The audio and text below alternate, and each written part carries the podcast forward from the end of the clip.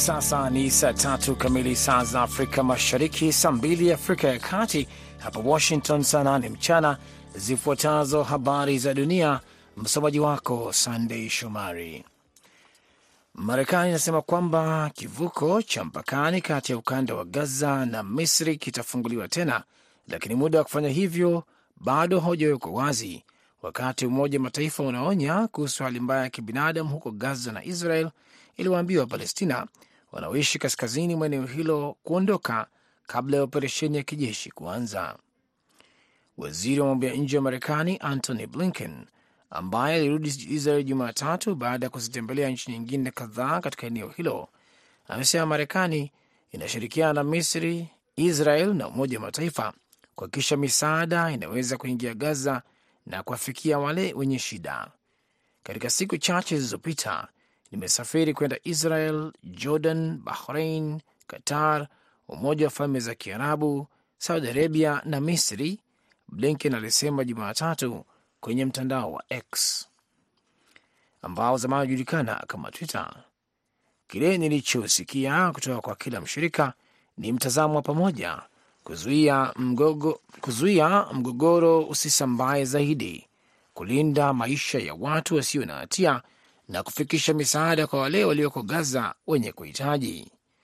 Ofisi ya waziri mkuu wa Israel Benjamin Netanyahu imesema katika taarifa yake ya leo Jumatatu kwamba hakuna makubaliano ya kusitisha mapigano yaliyofanyika ili kuruhusu misaada kuingia Gaza na kwa wageni kuondoka.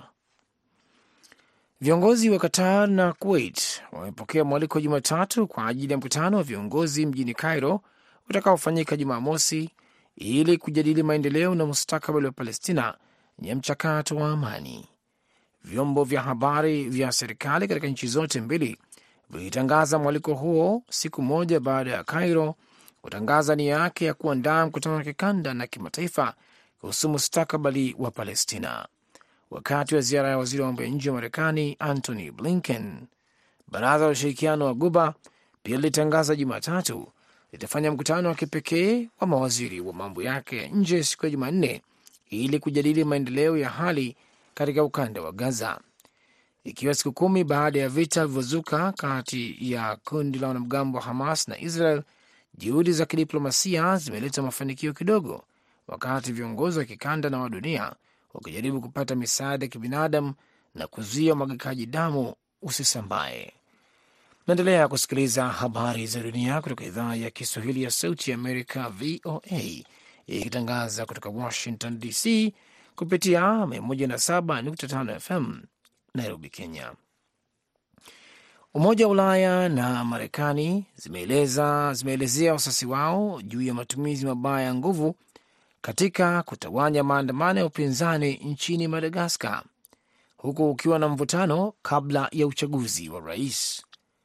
Mahakama ya juu nchini humo wiki iliyopita iliamuru uchaguzi huo uahirishwe kwa wiki moja hadi Novemba 16 baada ya mgombea urais kujeruhiwa wakati wa moja maandamano ya kila siku ambayo yamelitikisa taifa lililopo kisiwa cha bahari ya Hindi katika kipindi cha wiki mbili zilizopita. Katika taarifa ya pamoja, wawakilishi wa Umoja wa Ulaya, Marekani na nchi nyingine saba na mashirika ya kimataifa ikiwemo Ufaransa, Ujerumani na Japan wamesema wana wasiwasi kuhusu hali mbaya ya kisiasa huko Madagaskar. Walisisitiza umuhimu wa kuheshimu uhuru wa kujieleza, ushirika na kukusanyika, na pia kutoa wito kwa pande zote kuondoa kizuizi kilichopo na kushiriki katika mazungumzo. Hatua hiyo imekuja baada ya taarifa kutoka kwa kundi hilo mwezi uliopita ikisema kuwa inafuatilia uchaguzi huo kwa uangalifu mkubwa. Na waziri wa mambo ya nje wa Rusia aliyetembelea Korea Kaskazini wiki hii, waziri wa mambo ya nje alisema, wizara ya mambo ya nje ilisema siku ya Jumatatu, ikiwa ni siku chache baada ya Marekani kudai kuwa Pyongyang imepeleka silaha na vifaa vya kijeshi. Hizo zilikuwa habari za dunia kutoka Washington. Jina langu ni Sandey Shomari. Endelea kusikiliza matangazo mengine, kuungana naye Kennes Bwire kwenye kipindi cha Kwa Undani. Kwa heri kwa sasa.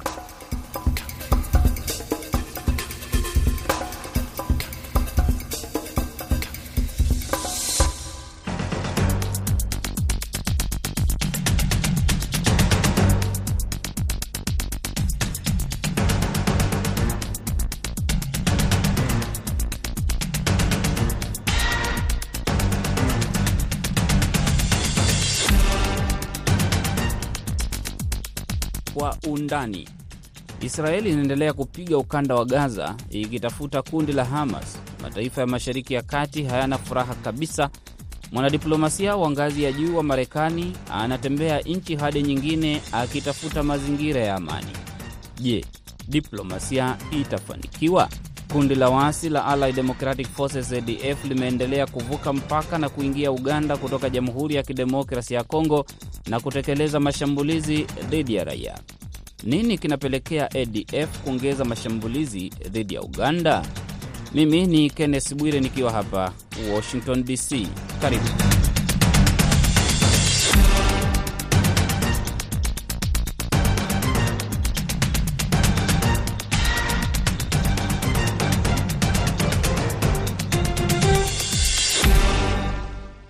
Wa mambo ya nje wa Marekani Anthony Blinken amerejea Israeli leo Jumatatu kwa mazungumzo zaidi baada ya siku kadhaa za kufanya ziara ya kidiplomasia katika nchi za Mashariki ya Kati katika nchi za Kiarabu. Lengo kubwa la ziara ya Blinken Mashariki ya Kati inalenga kuhakikisha kwamba vita kati ya Israeli na kundi la Hamas havivurugi amani katika eneo hilo. Blinken ambaye ni mwanadiplomasia wa ngazi ya juu wa Marekani aliwasili Israel Alhamisi wiki iliyopita kwa mazungumzo ya kidiplomasia. Israeli inapanga operesheni ya kijeshi ndani ya ukanda wa Gaza kujibu shambulizi lililotekelezwa na kundi la Hamas dhidi ya raia ndani ya Israel. Operesheni inayopangwa ni wanajeshi wa ardhini baada ya kutekeleza mashambulizi ya angani. Blinken ametembelea Qatar, Jordan, Bahrain, Umoja wa Falme za Kiarabu na Saudi Arabia pamoja na Misri. Vita vya Israel vimesababisha wasiwasi mkubwa kote duniani. Waziri wa mambo ya nje wa Iran Hossein Amir Abdollahian ameonya kwamba nchi kadhaa katika eneo hilo zipo tayari kuchukua hatua. Kabla ya kuelekea Cairo, Blinken ameambia waandishi wa habari baada ya mkutano nchini Saudi Arabia kwamba kuna nia katika kila nchi kuhakikisha kwamba mgogoro huo hausambai. Amesema kwamba kila nchi inatumia uwezo wake kushawishi wahusika kwamba vita vinamalizika. Blinken amekutana na mwana mfalme wa Saudi Arabia Muhammad bin Salman mjini Riyadh jana Jumapili, kabla ya kukutana na rais wa Misri Abdel Fattah al Sisi mjini Cairo. Sisi amemwambia Blinken kwamba hatua ya Israeli kushambulia Gaza ni zaidi ya kujibu shambulizi la Hamas ama zaidi ya kujilinda, kwa sababu inaathiri watu milioni 2.3 katika ukanda wa Gaza. Amin Mwidau ni mchambuzi wa diplomasia na siasa, yupo Canada. Kwa kubwa zaidi, tuangalie malengo yake ni nini. Kuna lengo la kwanza la Marekani ni kuhakikisha kwamba wale mateka waliochukuliwa katika ule uvamizi wa Hamas katika Israel wamepatikana wakiwa salama. Lengo lingine ni kwamba apate wa, wale raia wa Marekani wenye pasipoti ya ya Marekani ambao baadhi yao wako Israeli na wengine wako Palestine wapatiwe fursa ya kuondoka kule walipo katika ghasia ama kwenye vita ili wapate salama kwenda Egypt. Lengo lingine ilikuwa ni kuhakikisha kwamba zile nchi ambazo ni jirani ambao pengine zina uhasama na na Israeli hazitachangia katika mzozo huu na kuufanya mbaya zaidi. Sasa haya tukiangalia katika haya malengo yote ni kwamba hakuna hata moja hapo ambalo bado liko limeelekea sawa. Kwenye swala la raia wa Marekani ambao wako Gaza, Egypt imehimiza ya kwamba kuwaruhusu kwao kutalingana na kuruhusiwa misaada ya kibinadamu kwenda Gaza. Kwa hiyo hiyo ni hilo nafikiri bado liko njiani. Kuhusu swala la la, la nchi za jirani kutopigania, tushaona dalili za kwamba uh, wameanza kutupiana ma, ma, mabunduki na na mizinga pamoja na Israel katika mipaka, lakini haija kuwa kali zaidi. Kwa hiyo lile linaloonekana ni kwamba kurudi kwake yeye Israeli ni kwamba kulikuwa na ujumbe muhimu ambao alioupata katika mazungumzo yake aliyofanya na baadhi ya viongozi wa wa ile bara ya Arabu. Kwa hiyo ni kujaribu kuwa kuwa kuwashauri serikali ya ya Netanyahu kwa sasa kulegeza baadhi ya misimamo yake ambayo ameweka ambayo imeleta maafa mengi katika wale uh, wa Palestine walioko Gaza. kuvunjika kwa majumba yao na kuzu, ku, ku, kuzuiliwa misaada ya kibinadamu. Sasa haya ndo yaliyofanya uh, ndugu Blinken kurejea, balozi Blinken kurejea katika Israeli ili kujaribu kupata uh, njia mwafaka ya kuweza kutatua ili swala liliyoko lisipanuke kama vile lilivyo kwa wakati wa sasa. Israeli imeapa kumaliza kabisa kundi la Hamas ambalo linadhibiti Gaza baada ya wapiganaji wa kundi hilo kuvamia Israeli siku nane zilizopita, kuua watoto, wanawake na wanaume kadhaa, pamoja na kuteka nyara raia. Ndege za kivita za Israeli zimetekeleza mashambulizi kadhaa katika ukanda wa Gaza, katika mashambulizi mabaya zaidi ambayo hawajawahi kuonekana. Ukanda mzima wa Gaza hauna mafuta na hakuna usafirishaji wa vitu muhimu kuingia sehemu hiyo. Maafisa wa Gaza wanasema kwamba zaidi ya watu 2450 wamefariki. Juhudi za kidiplomasia zinaendelea kuchukuliwa kuzuia vita hivi kusambaa au kuingia nchi nyingine, hasa Lebanon. Hamas wanao wanao upande wao wa wa wa kisiasa, ile political wing yao ambayo yaongozwa na Ismail Hania ambayo kwa sasa makazi yake makuu yako Qatar lakini kubwa zaidi linalo lina waliokuwa wakipigania watu wa Hamas ni uhuru wa watu wa Palestine, na hilo ni jambo ambalo kwamba lajulikana katika ulimwenguni kwa miaka sabini na tano kwa sasa. Kwa hiyo kuzungumza kwao si lazima wakae meza moja na Hamas, bali ni kutekeleza matakwa ambayo kwamba Hamas walikuwa wakilingania. Kwa hiyo opinion ama ile maoni ya ya, ya bara ya Arabu ndio yenye kusukuma haki ama ama matakwa ama kilio cha Wapalestine. Ndio maana ukaona nchi za Kiarabu zikijishughulisha, kwa sababu zikiwa zina tahadhari kwamba ikiwa jambo ama suala la Palestine halitaweza kutatuliwa na wao, basi pia kuwa wao katika katika utawala kutalegalega kama vile Arab Spring ilivyoanzishwa kutokana na suala la kiuchumi likaingilia ndani suala la siasa, na nchi nyingi sana za Arabuni zika zikaanguka. Kwa hiyo swala la Palestine ni swala ambalo kwamba si lazima li, lisimamiwe na na na Hamas ama lisimamiwe na Fatah ama na kundi lolote la Palestine, bali ni swala ambalo kwamba la wahusu wa watawala na viongozi wote wa Middle East na bara Arabu. Marekani imeonekana kuchukua kila hatua kudhibiti Iran ambayo inaunga mkono kundi la Hamas na kundi la Hezbollah la Lebanon. Mashambulizi yameshuhudiwa mpakani kati ya Hezbollah na Israeli wiki iliyopita. Blinken amesema kwamba Marekani imechukua msimamo kwamba hakuna mtu au nchi yoyote inastahili kuchukua fursa ya yanayoendelea kwa masilahi ya kibinafsi na kwamba hatua thabiti zimechukuliwa kuhakikisha kwamba hilo linaheshimiwa, ikiwemo kutuma meli kubwa mbili za kubeba ndege za kivita katika eneo hilo. Amefafanua kwamba hatua hiyo siyo ya uchokozi bali ni hatua ya kuzuia uchokozi. Blinken amesema kwamba hakuna mtu au nchi yoyote inastahili kuongeza moto kwenye vita hivyo. Blinken amesema kwamba mazungumzo kati yake na mwanamfalme wa Saudi Arabia yamekuwa yenye mafanikio makubwa. Saudi Arabia ni mojawapo ya nchi zenye ushawishi mkubwa zaidi katika Mashariki ya Kati. Bin Salman ametaka juhudi zote kufanyika ili kumaliza vita na sheria ya kimataifa kuheshimiwa, ikiwemo mipaka ya Gaza kufunguliwa. Kumalizika kwa vita hivi kutategemea na uh, kumalizika kwa mashambulizi ya Israeli katika Gaza na vile vile kukubaliwa kwa misaada ya kibinadamu kwenda kwa Wapalestina, lakini kwa kimsingi zaidi ni kujaribu kutafuta swala la la utata lililosambaa katika Palestine kwa miaka sabini na tano kwamba Israeli iweze kuishi kwa usalama na Wapalestine wawe huru na wawe salama katika nchi yao. Hasa swali hilo kwa bin Salman kulitekeleza kwa sasa ni vigumu. Kitu ambacho kwamba anacho yeye kwa sasa ni kwamba kumetokea na uh, uharibifu mkubwa sana wa wa mali na na na, na, na, na maisha ya wanadamu. Itakaposimama vita hivi, nchi kama vile Qatar na Saudi Arabia ndio zitakazotegemewa kujaribu kuunda upya uh, mazingira na na ma, ma sehemu za makazi za za Wapalestine. Kwa hiyo hiyo ndio njia moja ambayo kwamba anayo advantage nayo.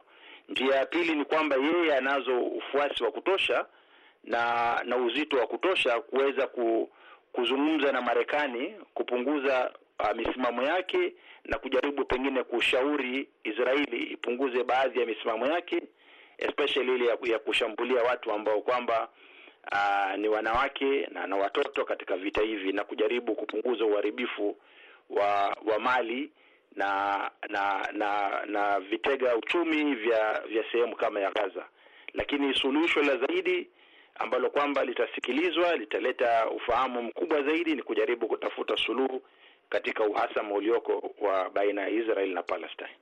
Endapo Hamas wanaachilia mateka wanavyotaka Waisrael kidiplomasia, hii itakuwa ni hatua kubwa ya kumaliza vita ama itakuwa tu ndio mwanzo wa hatua zingine za diplomasia zitakazohitajika?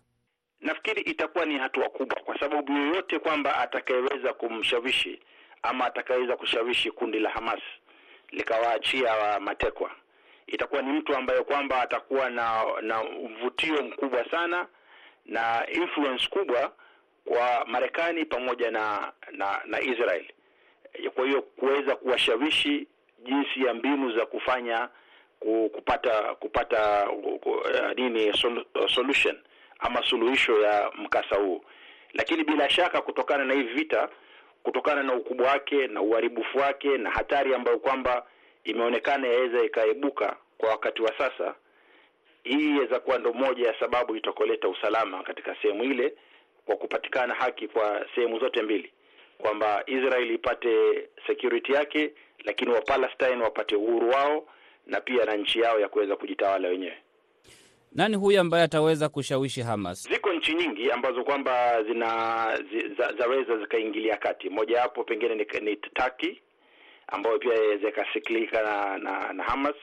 Nyingine ni nchi kama vile Iran, zingine ni Saudi Arabia na Qatar, lakini kutokana na ukubwa na, na uzito wa hili swala hakuna hata nchi moja pekee ambayo kwamba lazima iweze ikaleta suluhisho, isipokuwa lazima kuwe na mkusanyikano wa makundi mbalimbali mbali ya yenye yenye ufuasi mwingi ikiwemo kama vile Jordan, kwa sababu ukiangalia asilimia pengine sitini mpaka sabini ya watu wanaoishi Jordan ni wa Palestine. Kwa hiyo hata King Abdullah, kwa hiyo kutakuwa na watu wengi sana ambao kwa njia moja ama nyingine waweza kuchangia kutafuta suluhisho katika mzozo huu ulio kwa sasa. Kuna baadhi ya watu ambao kwamba wa, waweza ambao kwamba waweza wakachangia kidogo. Nimeona sauti zao ziko chini. Kuna nchi za kimataifa kama vile China na nchi na nchi japokuwa ambayo kwamba ina uhasama na na na na nchi za magharibi kama Russia zina ufuasi mkubwa kwa nchi kama vile Iran na Syria. Kwa hiyo japokuwa sura zao hatuzioni, lakini kwa nyuma zikiunganishwa ama zikitoa kauli zao zinaweza zikachangia pakubwa katika kutafuta suluhisho katika mzozo huu. Profesa David Monda ni mhadhiri na mchambuzi wa masuala ya siasa na diplomasia, yupo New York. Profesa Monda, suluhu lipo wapi katika mgogoro huu wa Israel na Hamas? Suluhu ni vigumu kulipata kwa sababu wanajeshi wa Israel wanashambulia ukanda wa Gaza.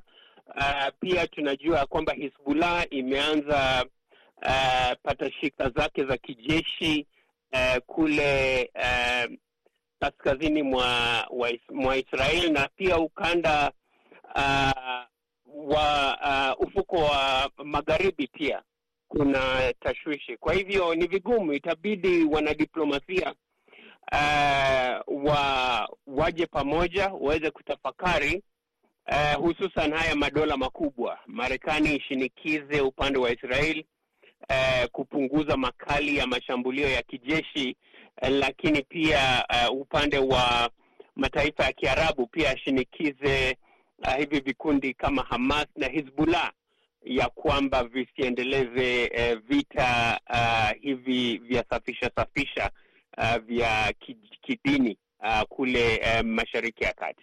Jioni hii saa kumi na mbili za hapa Washington DC, za hapo New York ulipo, baraza la usalama la Umoja wa Mataifa linakuwa linaketi kujadili vita hivi vya Israeli na kundi la Hamas, na yapo mambo mawili kwenye meza. Yapo maazimio kutoka kwa Russia ambayo inataka vita kusitishwa, msaada wa kibinadamu kuwafikia watu walio katika ukanda wa Gaza. Russia hahitaji Hamas kwa namna yoyote katika azimio hilo. Lipo azimio lingine la Brazil ambalo linataka shambulizi la Hamas ndani ya Israel dhidi ya raia litajwe kuwa shambulizi la kigaidi, japo Russia na Brazil wote wanakubaliana kwamba ndiyo msaada unastahili kufikia raia na vita vinastahili kusitishwa. Azimio hili linataka kura tisa kati ya kumi na tano za nchi wanachama. Unahisi litafanikiwa? Si sihisi ya kwamba litafanikiwa kwa njia ilivyoandikwa kwa wakati huu, na nasema hivyo kwa sababu Urusi haijaitaja uh, Hamas, haijashinikiza Hamas kukomesha mashambulizi, nayo Brazil ni kama uh, upande wa mataifa ya Kiarabu yataona ya kwamba inaonea eh, hiki kikundi cha Hamas. Kwa hivyo nafikiria itabidi ono Uh, na mataifa mengi ili iweze kupitishwa, lakini nafikiria lugha ilivyotumiwa kwa wakati huu ni kama itakuwa ni vigumu kupata kura za kutosha kuipitisha. Nakamilisha sehemu ya kwanza ya Kwa Undani. Sehemu ya pili ni baada ya mapumziko mafupi. Hii ni Sauti ya Amerika, VOA.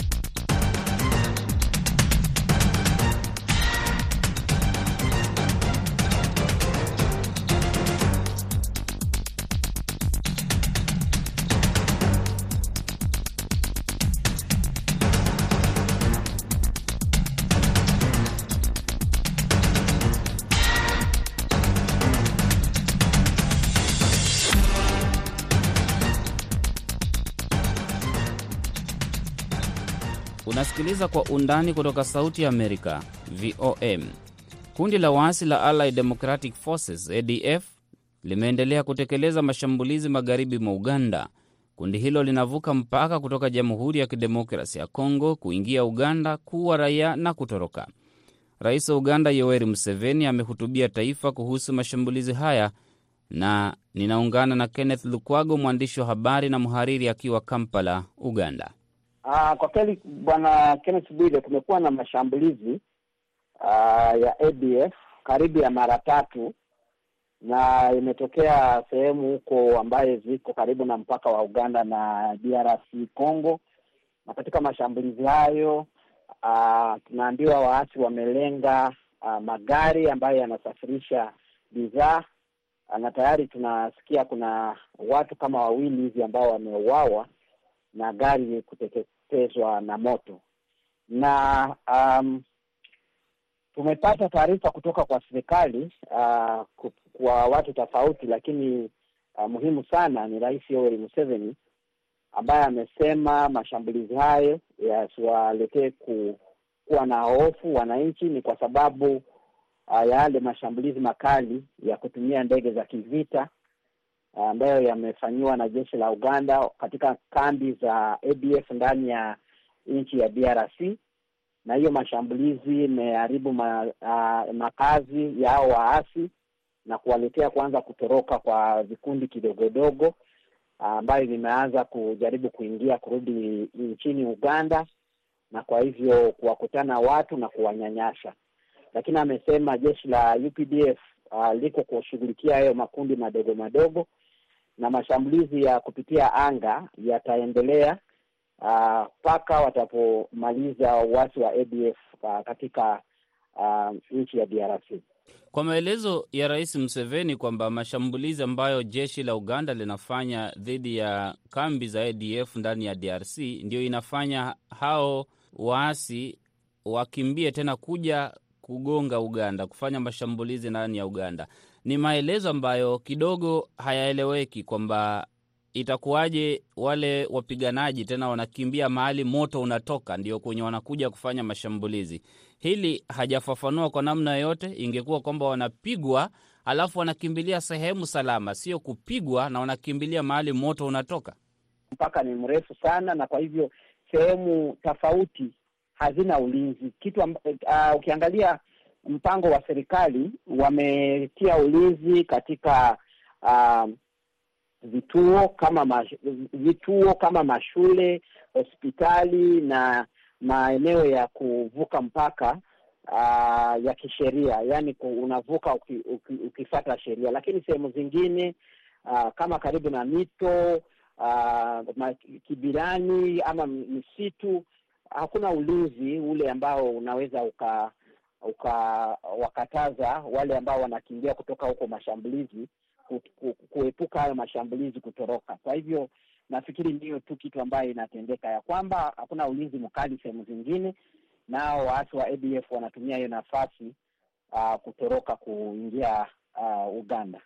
Je, kuna idadi yoyote ambayo Mseveni anasema tathmini yao kama jeshi wapiganaji idadi fulani wameuawa, wamekamata fulani? Kuna idadi kama hiyo imetolewa? Hajatoa idadi yenyewe, lakini ana, anasema tu waasi kadhaa. Uh, lakini kwa kwa maelezo yake alisema wengi inaonekana wameuawa, lakini aa, hajatuambia kwa hakika ni idadi gani. Kwa hivyo nadhani itapeleka muda, pengine wataendelea kuangalia, kuchunguza mahali mashambulizi yalikuwa, waone kama kuna watu waliouawa, namna Museveni anasema, alafu kama kuna na ambayo zilitupwa, alafu watatupatia uh, ripoti kamili. Lakini kwa wakati huu hatuoni idadi yote ambayo inatolewa kwa upande wa waasi ambayo waliuawa ama na wanajeshi wa UPDF ambao walihusika katika mashambulizi hayo.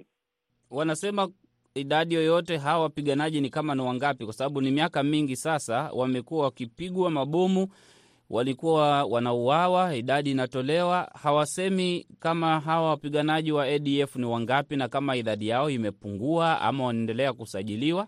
Sidhani hata kama serikali inajua idadi ya watu wa ADF ni wangapi. Uh, kwa sababu ukiangalia uh, maelezo yao kuna watu wapiganaji ambao wametoka Uganda na nchi zingine za kijirani. Wengine, wengine ni wakong, wakongomani ambayo walipelekwa kwa kifua uh, na kuingizwa katika uasi. Kwa hivyo uh, hatujui idadi yao ni gani, lakini serikali inasema kulingana na vita ambayo imeendelea na mashambulizi ambayo wamefanya kile ambacho wanaita chain of command ama wa, uh, uh, idadi ya watu wakuu ama wa, wa, wale ambao wanaongoza waasi imepunguka zaidi, kwa sababu wanakuwa wametupatia idadi ya ya makamanda ambayo wameuawa hapo zamani. Wanatuambia kamanda fulani ambaye alikuwa na ni mkuu katika sekta fulani tu aliuawa na ni hivyo hivyo tu, lakini hatujui idadi ya waasi ni ngapi, na ni kweli namna wameuliza eh, idadi hiyo uh, haijatambulika. Kwa hivyo tu hatujui ni ADF wanapunguka ama wanaongezeka. Uganda ina uwezo wa kuingia DRC kuachilia makombora na haina uwezo wa kufunga mpaka wake vizuri kiusalama, wanajeshi wa kulinda hawa waasi wa ADF kuingia Uganda kufanya mashambulizi. Kuna sababu zozote zinatolewa kwa hilo? Hiyo ni suala ambayo pia tunaendelea kujadili hapa, kwa sababu unakumbuka kulipokuwa na mashambulizi katika shule ya sekondari huko Kasese karibu na mpaka wa Mponde, uh, tulishangaa sana kusikia ya kwamba shule imeshambuliwa, na mtu mwingine angefikiria ya kwamba ukianza kufanya mashambulizi ndani ya DRC lazima waasi watataka kujilipisha kisasi uh, wakirudi sehemu za Uganda, na mtu angefikiria kwamba uh, ulinzi utaimarishwa katika vituo tofauti, lakini hii ni kitu ambayo ilifanyikwa baadaye ya mashambulizi hayo, kitu ambayo inakuonyesha pengine kwa upande wa kufanya mpango hawakuiangalia kwa makini sana, na kwa hivyo inaonekana bado ni shughuli kubwa kushughulikia usalama wa mpaka. Ni Kenneth Lukwago, mwandishi, mhariri na mtangazaji wa habari za kisiasa akiwa Kampala. Nakamilisha kwa undani. Asante sana msikilizaji kwa muda wako kusikiliza. Mwelekezi amekuwa Fiona Wamai, mimi naitwa Kenneth Bwire. Uwe na usiku mtulivu.